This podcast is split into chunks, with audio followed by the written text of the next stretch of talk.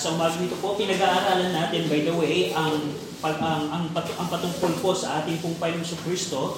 At bahagi po ng ating pag-aaral ay, ay last week, especially, sinimulan po natin na tingnan yung mga Old Testament pictures of the Lord Jesus Christ. Pag sinabi pong picture or typology, typology, ito po yung mga binigay ng Diyos sa lumang tipan na nagpapatungkol po sa ating Panginoong Kristo. At nakita natin po last week na si Adam pala ay type or picture of the Lord Jesus Christ. Yung offering ni Abel is a type of the Lord Jesus Christ and the seed of the woman also is a type of the Lord Jesus Christ. At sa umaga pong ito, pag-aaralan natin ang isa na isa po pong type or picture ng Panginoong Kristo ang arko po ni Noah. At tayo po muna ngayon ay manalangin. Shall we pray? Ama namin Diyos po na dakila sa lahat. Kami Ama ay nagpupuri po at nagpapasalamat sa aming pong Panginoon Kristo na inyo pong ibinigay na kuldero ng Diyos na meron pong kapangyarihan na mag-alis ng kasalanan po ng sanlibutan. Salamat Ama sa inyo pong pag-ibig po sa amin. Kami Panginoon ay inyo pong inibig, kinahabagan at binigyan ng pagkakataon na tumalima sa imbitasyon po ng kaligtasan. We pray na sa umaga nito, ang Diyos na banal na Espiritu po ang mangusap po sa aming kalagitnaan. I pray na kahabagay niyo po, Ama, ang mga kaluluwang tutungo po sa dagat-dagatang apoy. Kayo po ay mahawa at mahabag sa ngalan na aming Panginoon Kristo. Amen. Uh, wala nang iba na, ang, ang, of course, ang, ang isa sa pinaka best na type or picture of the Lord Jesus Christ in the Old Testament is the tabernacle. We, we all know that. Yan po ang may kukonsider nating masterpiece of typology. Pero, ang Noah's Ark po is one of the well-known type na kilala halos lahat ng lahat ng, ng tao ang ang ang ang type na Noah's Ark po. We we we know that. Pero makita po natin na ibinigay makikita natin po sa pamagitan ng Noah's Ark kung ano ang inib ang ginawa ng Panginoong Kristo para po sa atin. Of course, tandaan po ninyo na minsan ginagawa natin cartoonize ang Noah's Ark, pero dapat hindi natin ito gawin na parang funny na cartoonize ang Noah's Ark because ang ang ang ang event of the no nung panahon po ni Noah, masigit nating dapat makita yung galit ng Diyos sa sanlibutan mm-hmm. at yung kaligtasan ibinigay niya. Now in Genesis chapter 6, in page number 5 po ng sample Bible, binasa natin po kanina, ito po yung pagkakataon na ang Panginoon ay gumawa ng, ng destruction po sa buong sanlibutan. Now, in Genesis chapter 6 verse 5, Genesis chapter 6 verse 5, binasa natin kanina, And God saw that the wickedness of man was great in the earth. Ito po yung pagkakataon ng panahon ni Noah na yung kasamaan, yung kasalanan po ng mga tao ay sukdula na. And one thing na gusto ko pong ma-highlight natin dito, ito po yung nakikita ng Diyos. Sabi po ng ni Moses, and God saw. Nakita ni Moses ang kasamaan ng sanlibutan. Isang bagay na matututunan po natin dito, anumang bagay ang ginagawa mo, lahat ng bagay ay nakikita po ng Diyos. Right. Bawat kasalanan at kasamaan na ginagawa mo ngayon, wala pong nakatago sa Diyos makita din natin po dito na the wickedness of man was great in the earth and that every imagination, bawat iniisip ng, ng, ng puso ng tao ay tanging kasamaan patuloy. Now, dito po, ito po yung pagkakataon ng panahon ni Noah, characteristic po ng kasalanan nila, and, and something po na related po sa ating panahon. Now, tayo ba ay mas higit, mas mainam sa mga tao ng panahon ni Noah? Of course, hindi po. Tayo po ay nasa panahon kung saan pag, pag, pag pinag-usapan po ang kasalanan ay sukdulan po throughout the history. Tayo po ay nasa panahon kung saan we are in the age of pornography. We are swimming in pornography. Yan po ang panahon natin sa panahon natin ngayon. Now, we are in the age po na kung halimbawa po, kung kayo po ay merong cellphone, alam niyo po ba nung, nung lumang panahon, yung pornography ay napakahirap ma-access. Pero tayo po ay nasa panahon na yung pornography is nasa cellphone lamang. Uh, parang lately, paano na nakapanood ako, first, napanood ko po yung, yung, yung, yung, yung telenovela or uh, yung series ng ABS-CBN na Darna. And do you know na it is a pornography? Mm. Meron pong hard porn at merong soft porn. Pero yung pong, yung pong imahe, can you imagine, it was aired sa buong Pilipinas. Yung, yung attire mismo nung, nung, nung, nung, nung character yun is a pornography. Mm. Nung panahon po ni Pablo, ang, ang isang lalaki, para maka-access siya sa pornography, kailangan niya pumunta muna sa, sa, sa, sa at tingnan at pagmasdan yung, yung image of Diana, statue of Diana. Pero ngayon po, nasa, tayo po ay nasa panahon na nasa age of pornography. Kung tayo po ay nasa panahon kung sukdulan po ang homosexuality, ang, ang, ang homosexuality po, yung pagiging bahagi ng LGBTQ, yan po ay kasalanan sa Diyos. Right. Noong lumang panahon, yan po ay hindi lantaran, pero ngayon, tanggap na ng, ng, ng, ng buong mundo. Adultery, we are in the age of adultery. We are in the age of murder. So we cannot say na tayo ay mas mainam. We cannot say that we are better than the people of Right. Noah. And one thing na makita natin dito, God saw. God saw the wickedness of man was great nung panahon po ni Noah. Now, another thing na makikita natin in Genesis chapter 6, um, verse number 6, and it repented the Lord that He had made man on the earth, or me- meaning yung repented is become sorry. God became sorry, or it grieved Him at His heart that He created man. Verse 7, and the Lord said, I will destroy man whom I have created from the face of the earth, both man and beast, and the creeping things and the fowls of the air, for it repented me that I have made them. At ito po ang ginawa at pinalano at sinabi ng Diyos. Nung nakita niya ang kasamaan po ng tao ay suktunan na nung panahon po ni Noah, sabi ng Panginoon, ipapamalas ko ang aking galit sa mga tao. And actually, para po sa akin, ito dapat ang tema po ng Noah's Ark. Hindi yung cartoonized version na nasa isipan po natin. Mhm. Ito po ang pagkakataon na the only time in history na sinira at dinestroy at ginudge ng Panginoon ang sanlibutan. Now, alam natin po ang story, ano na, alam niyo po yung story ng Noah's Ark, dumating yung pagkakataon na umulan ng, ng ilang araw at, at ang buong mundo po ay binalot po ng, ng, ng, ng, ng tubig. And by the way, another uh, proof po, maraming tao po ang skeptic na nagsasabi, ay, fairy tale lamang yan, hindi yan tunay. No, it's not fairy tale. One of the proof, proofs is meron pong buto ng isda na nakita po sa Mount Everest a, a, a, a fossil ng isang isda na nasa tuktok ng Mount Everest. Paano nangyari yon? And that's a proof po ng global flood. And, and yan po ay tunay na nangyari nung panahon po ni Noah. But in the midst of the wrath of God nung panahon po ni Noah, I just want to highlight yung verse number 8, But Noah found grace in the eyes of the Lord. And we know the story po, ang Panginoon po ay inutusan si Noah, Noah, gumawa ka ng arko.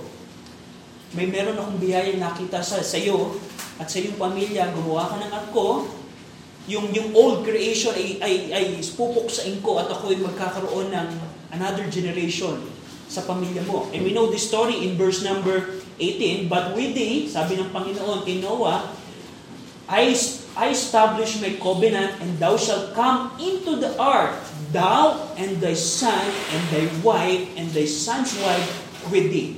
And the ark is the picture of the Lord Jesus Christ. Now go in in in, in second Peter chapter 3, 2 Peter chapter 3, 2 Peter chapter 3, page 1053, 1053, 2 Peter chapter 3, nakita natin po kung ano nangyari nung panahon po ni Noah. Nakita ng Diyos na ang kasalanan ng tao ay sukdula na at pinagpasyahan po ng Diyos na sirain ang mundong ito sa pamamagitan ng baha.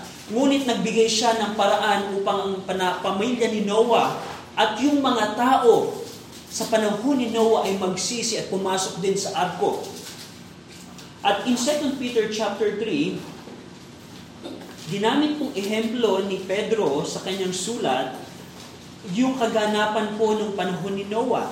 2 Peter chapter 3 verse 9 actually is a prophecy verse number 3 knowing this first that there shall come in the last days scoffers walking after their own lust at it, definitely po ito po yung panahon natin is a fulfillment of this Yeah. prophecy we are in the age of scoffers. Pag sinabi pong scoffers, ito po ay the same Greek word which is rendered in Jude 18 na mockers.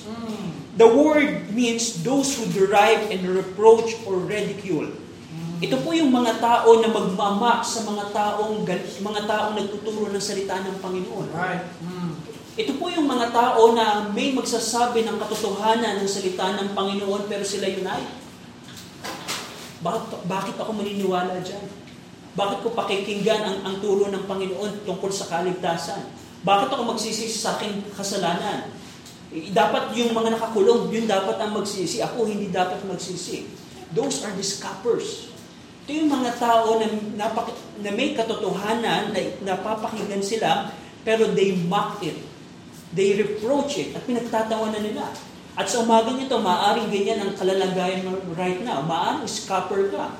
Narito ka ngayong umaga, napapakinggan mo ang salita ng Panginoon, pero on the back of your mind, no, wala akong, wala akong pakialam dyan. Wala akong, hindi ko tatanggapin yan. nag enjoy ako sa buhay ko. Bakit ko kailangan ng tagapagligtas? You can discover. Now, one thing dito is, yung mga scoffers na ito, 2 Peter chapter 3 verse 9, they walk after their own lust. That's the characteristics of their, the scoffers. If they follow the devices and desires of their own heart, they are the people that live as they please. And they speak as, they please. Ito yung mga tao na ang, ang, ang, they are walking after their own lust. Sila yung mga tao na, wait, gagawin ko kung anong gusto ko. Hindi ko susundin ang aking magulang. Hindi ko susundin ang aking guro. Hindi ko susundin ang aking pastor. Hindi ko susundin ang aking authority. Kung anong gusto ko, ako masusunod. They are God of their own self. Those are the scoffers. You can be like that. Tandaan niyo po, you cannot live as you please. Dahil meron kang manilikha at ang manilikha ay merong dapat, ang manilikha ay merong mga bagay na ibinigay sa iyo na dapat mong gawin. Sooner or later, you will realize na you cannot do whatever you please. Si Eva po, akala niya she can do whatever she please. Nung siya po itinempt ni Satan, dapat hindi siya nakipag-usap doon. Dapat tinawag niya yung kanyang authority upang ma- mapag-decide ni Adam yung dapat ang gawin. And bawat panganganak ni Eva, na-realize niya hindi, hindi, hindi ko pala pwedeng gawin ang dapat ang lahat ng bagay. Bawat sumpa na ibinigay ng Diyos sa kanyang panganganak, na-realize niya na may consequence ang pagsuway sa Panginoon. And, and, and, and you will see that sooner or later. Maaring ngayon, nag enjoy ka sa kasalanan. Maaring ngayon, nag enjoy ka na gawin ang mga bagay na salungat sa salita ng Panginoon. But sooner or later, you will realize you cannot do whatever you please. Right. Pero ito pong prophecy ni Pedro, may mga tao na scoffers na nangungutya. Nangungutya sa mga bagay ng Panginoon, nangungutya sa turo ng Panginoon that are walking after their own lust. At ito pa po, ang sabi pa dito ni Pedro, sila yung mga tao na nagsasabing, Where's the promise of His coming?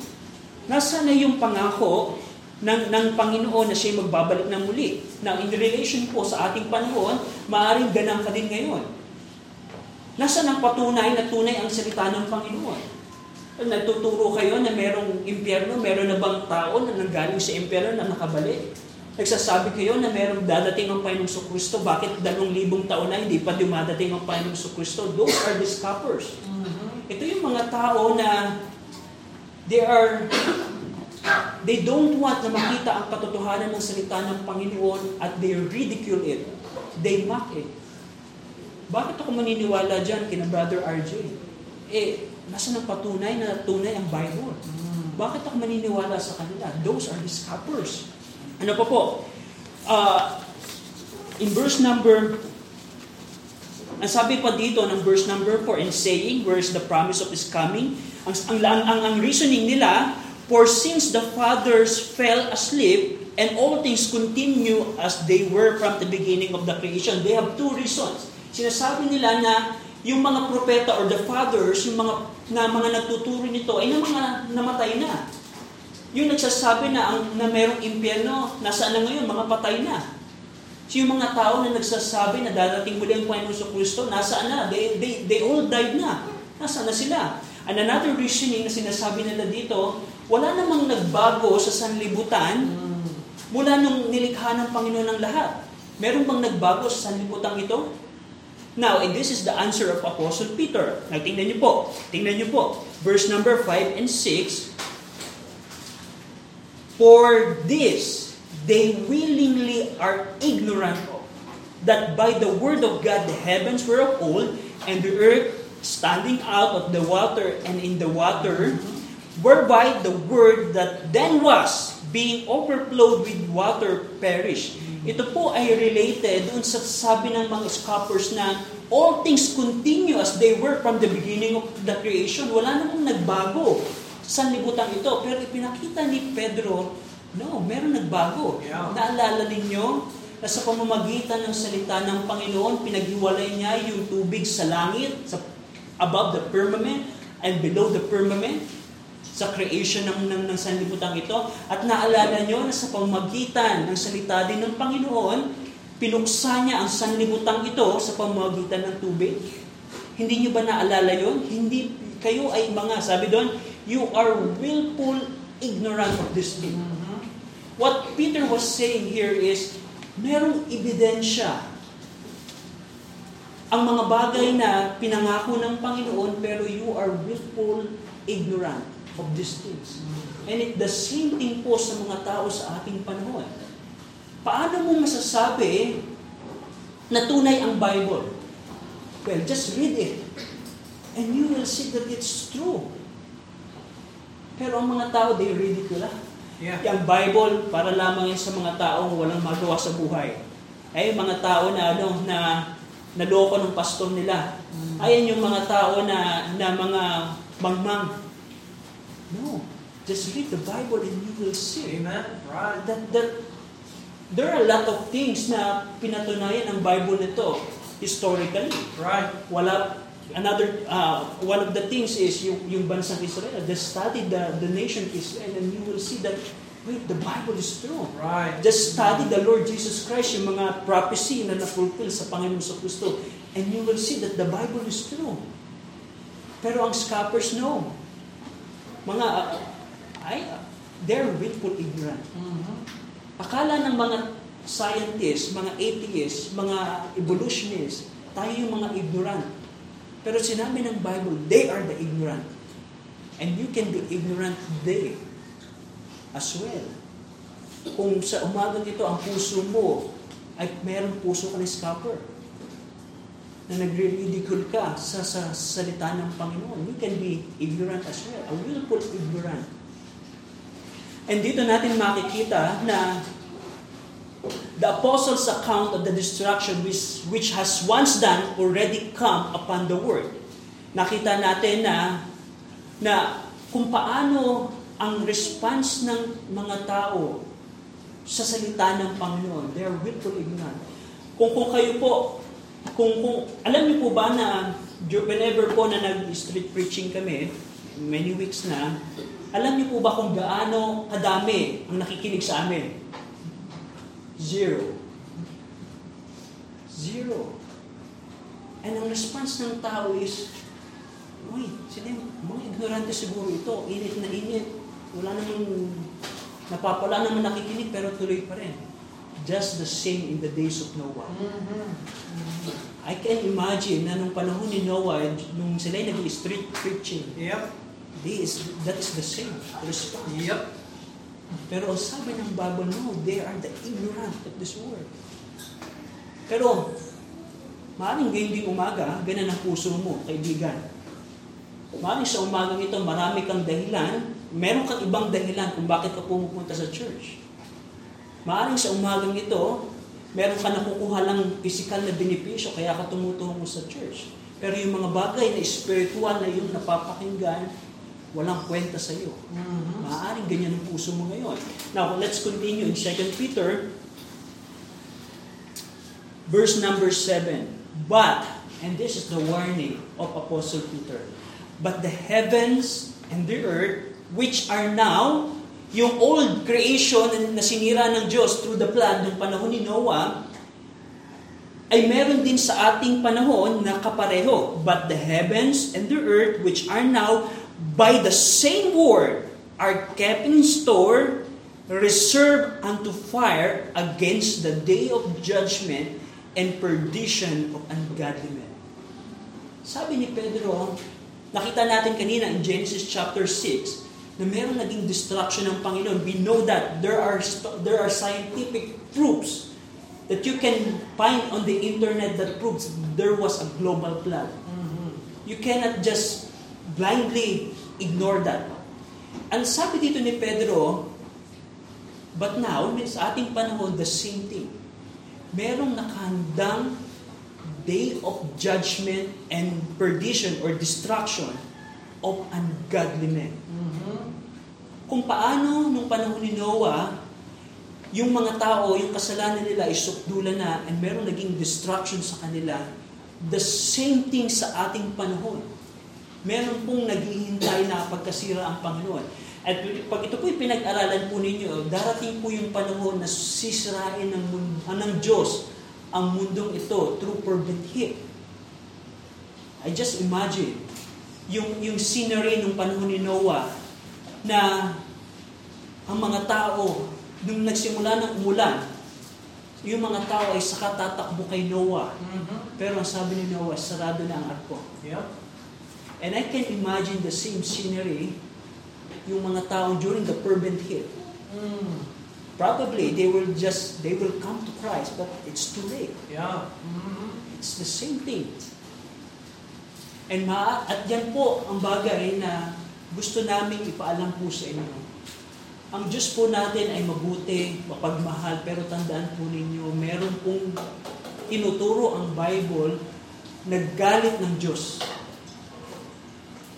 Ang galit po ng Diyos, ang sabi po ng John chapter 3, kung ikaw ay wala kay Kristo ngayon, ang galit ng Diyos ay nakapunyapit sa iyo. Can you imagine living your life wherein your, the wrath of God abided in you? At yung sinasabi dito ng ni Pablo, yung destruction or judgment ng ungodly men, nakahanda na siya. Nakahanda na siya. Nakahandang maranasan mo. At sa ating, kung, kung sa umagang ito, in application sa umagang ito, you cannot be sure na ikaw ay buhay pa bukas. Mhm. You cannot be sure na buhay ka pa next week. You cannot be sure na hindi pa dadating ang Panginoon. That just anytime the Lord Jesus Christ can come. Anytime, maaaring ito na yung huling hininga mo. Anytime, you can lift up your eyes in heaven. Anytime. But beloved, be not ignorant. Verse 8, but beloved, be not ignorant of this one thing. The one day is with the Lord as a thousand years, and a thousand years as one day. Now, verse number 9, the Lord is not slack concerning His promise as some men count slackness. Maaring ma- ibang tao, sinasabi nila na pabaya ang Panginoon sa kanyang pangako, pero no, hindi po. But ang sabi dito ni Pedro, God is long-suffering to usward, not willing that any should perish, but that all should come to repentance. And that's the reason why yung judgment ng Panginoon ay hindi pa nararanasan natin because the Lord is not willing that any should perish. Right. The, the Lord is long-suffering to usward. Just like the same ng panahon ni Noah, do you know kung gaano katagal ang long suffering ng Panginoon sa pa, mga sa generation ni Noah? 120 years. 120 years na nangaral po si Noah pero no one is listening. No one is listening. Maaaring ganun din po ang panahon natin ngayon. No one is listening to us. No one is listening to us. Sunday after Sunday after Sunday you are here and you're not listening to us. God is long-suffering to you, Yep. but God is not endlessly long-suffering Yeah. Mapagtimpi ang Diyos sa iyo, pero hindi siya walang hanggang pagtitimpi. Yep. Nung panahon po ni Noah, nung umulan na, the door is closed. At sa ating pong pag-aaral, wala pong ibang inilara, nilalarawan ang ang Noah, ang art arko ni Noah, kundi ang Panginoon sa Kristo po. Ang ang ang ang ang ang, ang art po ni Noah, katulad po ng Panginoon sa Kristo, ito po'y pinalani ng Diyos. Ang arko po, hindi po si Noah ang nagplano po nun. Siya lang po yung builder. Mm. But the architect is God. Right. The same way sa kaligtasan po natin. Ang Panginoon, ang Diyos po ang nagplano po ng kaligtasan, hindi Yep. po tayo. At there was only one ark. Nung panahon po ni Noah, the same thing sa atin pong panahon, there's only one way, of, there's only one Savior. You cannot be saved by your religion. You cannot be Right. saved by your good works. You cannot be saved by your sacraments. You cannot be saved by your church. It's only Savior. Man. And nung panahon po ni Noah, yung arko, there's one on, there's there was only one door. Mm. The same thing, there's only one way to heaven, the Lord Jesus Christ. John 14:6. It was built by Noah, whose name means rest. Mm. Yung pangalan Noah is rest. Kau ba ngayon ay nabib, na, na, nabibigatan sa iyong kasalanan? Ang kasalanan po ay, you cannot have satisfaction po sa kasalanan.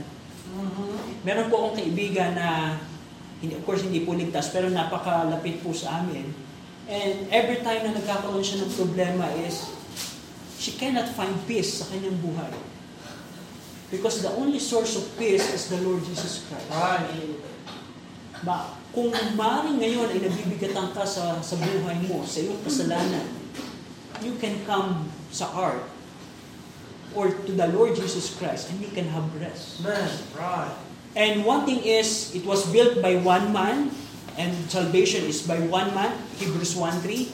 And Noah's ark was sufficient and complete. Mm.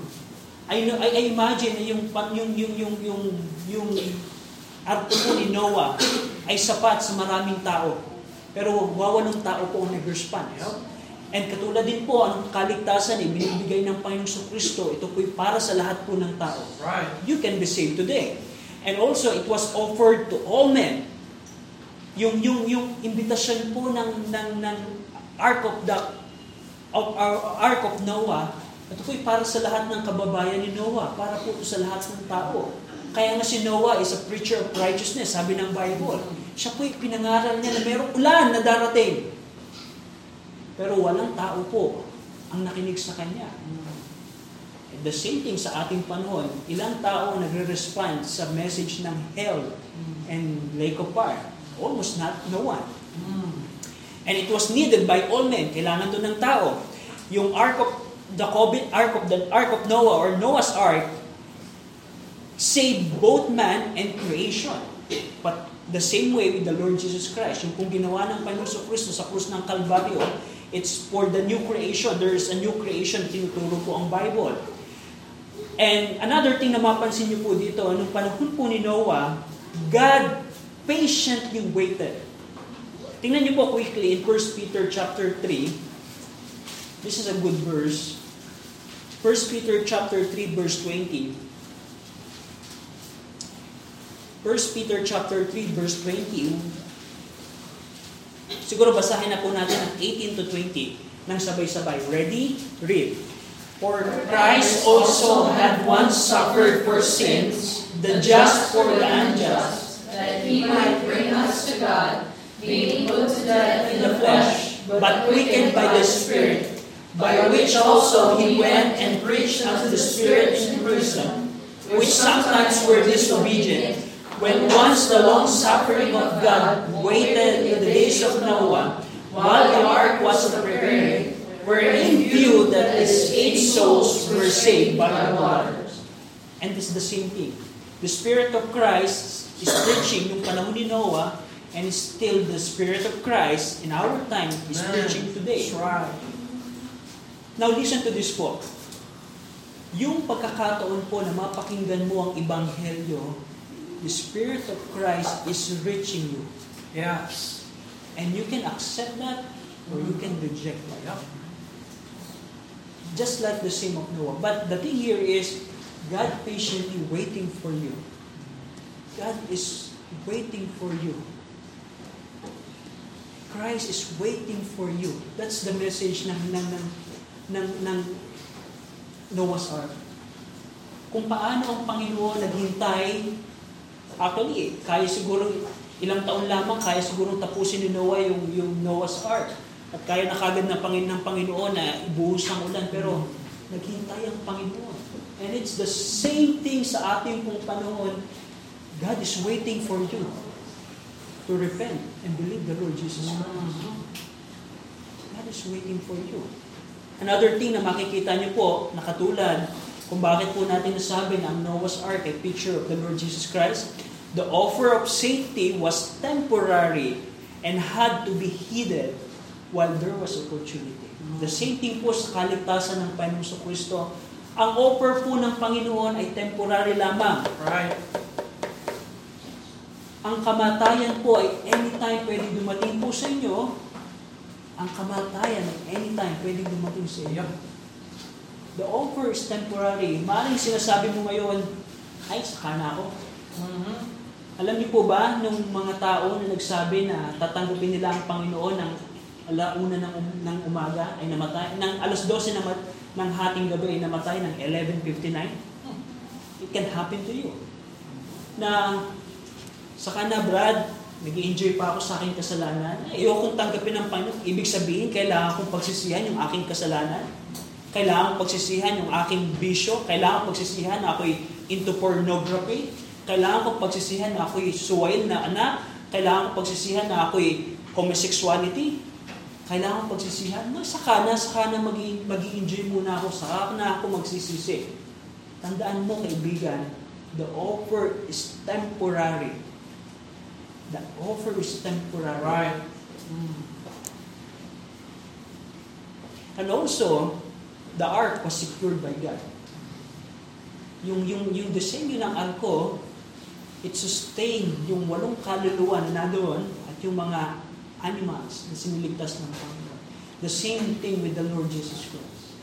If you repent sa iyong kasalanan at panampalatayaan ng Panginoon Kristo, it's just the same thing na pumasok ka sa arko ni Noah. It's safe. It's safe. Kahit ang lakas ng ulan, ang lakas ng bagyo, you are safe inside the Lord Jesus Christ. And that's the best picture, one of the best picture in the Old Testament of the Lord Jesus Christ.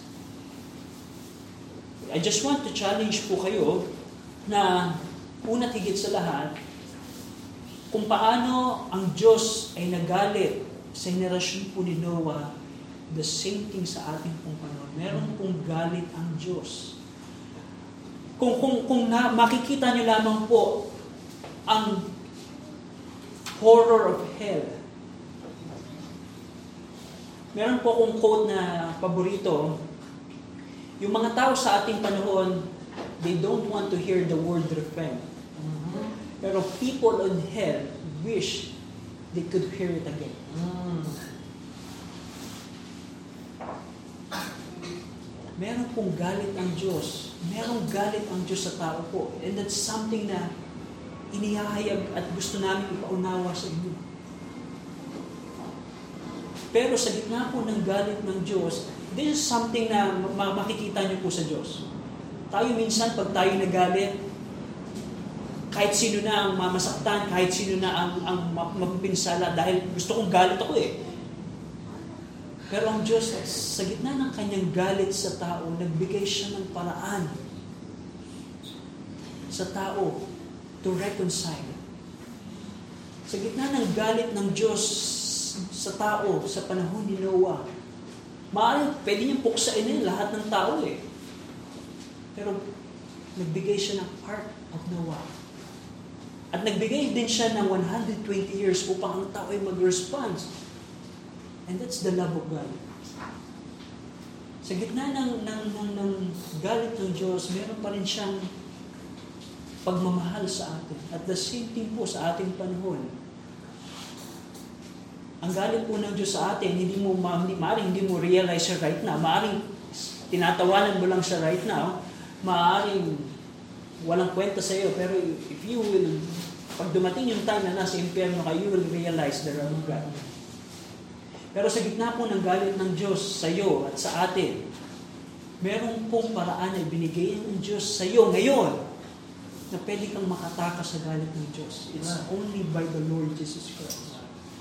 And another thing na gusto ko pong i-highlight po sa inyo, the offer is just temporary. God is long-suffering to us, one, pero He is not endlessly long-suffering to us. Today is the day of salvation. Maaring tanggapin mo ang Panginoon right now, and that will be a game changer sa iyong buhay. Maaring pagod ka na sa kasalanan, maaring pagod ka na sa buhay mo na ilang beses ka na naghanap ng kapayapaan pero hindi mo makakuha ang kapayapaan. Yes, meron kang pera, meron kang salapi, meron kayong kinakain buong pamilya, pero hindi mo makita ang kapayapaan because ang kapayapaan po ay nasa Panginoong Kristo lamang. Hindi mo yan makikita sa mundo. Tanging sa Panginoong Kristo lamang. You can come inside the ark. You can come to Christ. Because Christ can give you rest. And another, last thing na makita natin as a, a way of, of, of challenging is, tandaan po natin na you can be secured inside the ark. You can be secured. That's a blessing po ng pagiging Kristiyano.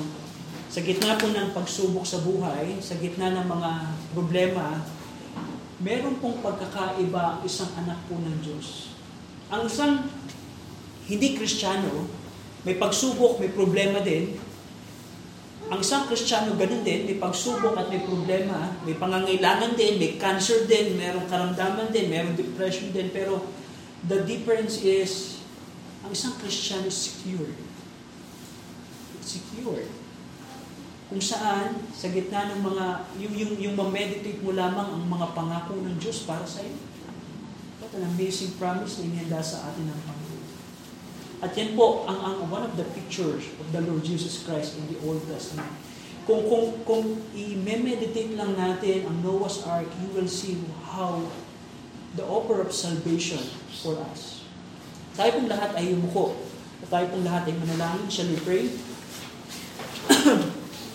Ama namin Diyos po na makapangyarihan sa lahat, salamat po Ama sa inyong pong pag-ibig na sa gitna man ang galit po ninyo sa amin dahil po sa aming kasalanan, dahil sa aming pagsuway sa inyong kautusan, dahil sa aming mga karumihan, ay kayo ay may offer ng kaligtasan. Nung panahon ni Noah, through the ark na inyo pong ginawa, at sa aming panahon, through the Lord Jesus Christ. We pray and ask na tulungan niyo kami na maunawaan ito I pray na kung sa aming kalagitnaan ay meron po isa o dalawa na handang tumanggap po sa inyo, I pray na ang Diyos na banal na Espiritu ang mag-convict at mag-enlighten po sa Kanya. Sa ngalan namin pa ng Kristo, Amen. Yuko natin ang ating ulo, pikit ang mga mata.